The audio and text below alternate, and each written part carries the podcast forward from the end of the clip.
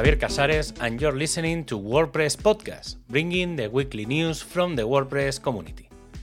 You'll find updates from October 23rd to 29th, 2023.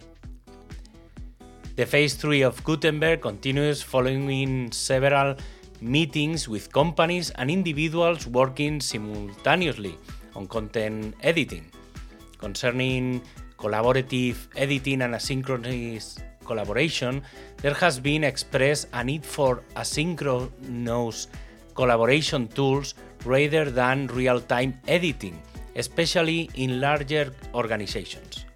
This highlights the need for specific role permissions, granular editing capabilities, commenting features, and public preview link functionalities.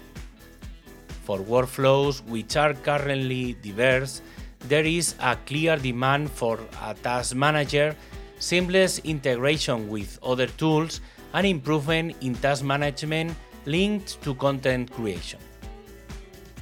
More visual revision histories have been requested, as well as the ability to track change beyond the post content. This includes features for effectively managing revisions, especially for posts with extensive revision histories, and the ability to schedule massive changes across the site. Another important element is the block library, as there are issues managing access to and configurations of blocks due to an inconsistency and a lack of control.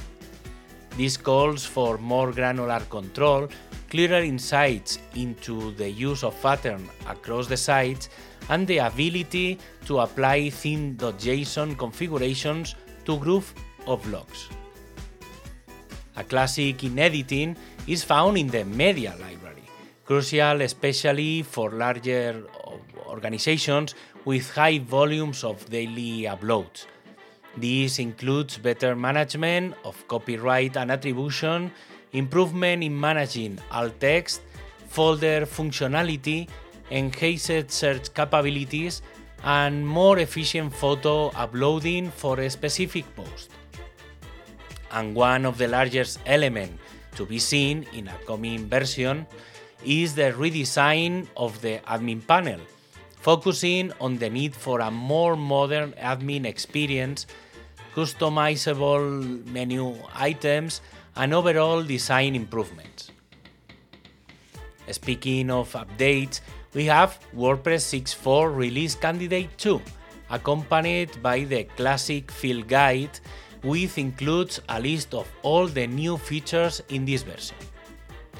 A last addition has been the incorporation of a framework for future reviews of Phase 3, in which developers are asked to use metadata and apply the new filter to enable this functionality in the future.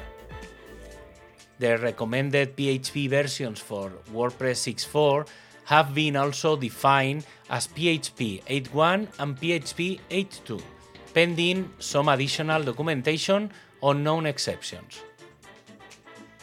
Speaking of new features, we have the first version that will not be included in WordPress 6.4 of the editor, Gutenberg 16.9. This new experimental version allows renaming practically all the editor's blocks, duplicating and renaming patterns, and multiple improvements in CSS viewports. And we now have the new WP CLI 2.90 version with 225 changes from 62 contributors. The last details of compatibility with PHP 8.2 and WordPress 6.4 have been polished, and a new feature has been added, WP config is true. When you pass it a constant, it will tell you whenever it exists or not, very useful for creating scripts. Another major new feature is the ability to test WordPress with SQLite without the need for MySQL or MariaDB. The design team has released a promotional video from the showcase, as well as testing with the search and selection of images from Openverse within the editor. Another element being designed is the new image compression system, which could allow for optimization and compression directly from the editor. The documentation team is calling for volunteers to finalize the new end-user documentation content prior to the release of WordPress 6.4. There are approximately 30 documents that correspond to new feature or changes in current features. Finally, this podcast is distributed under the UPL license. For more information and links, please visit wordpresspodcast.org or follow the content also in Spanish. Thanks for listening, and until the next episode.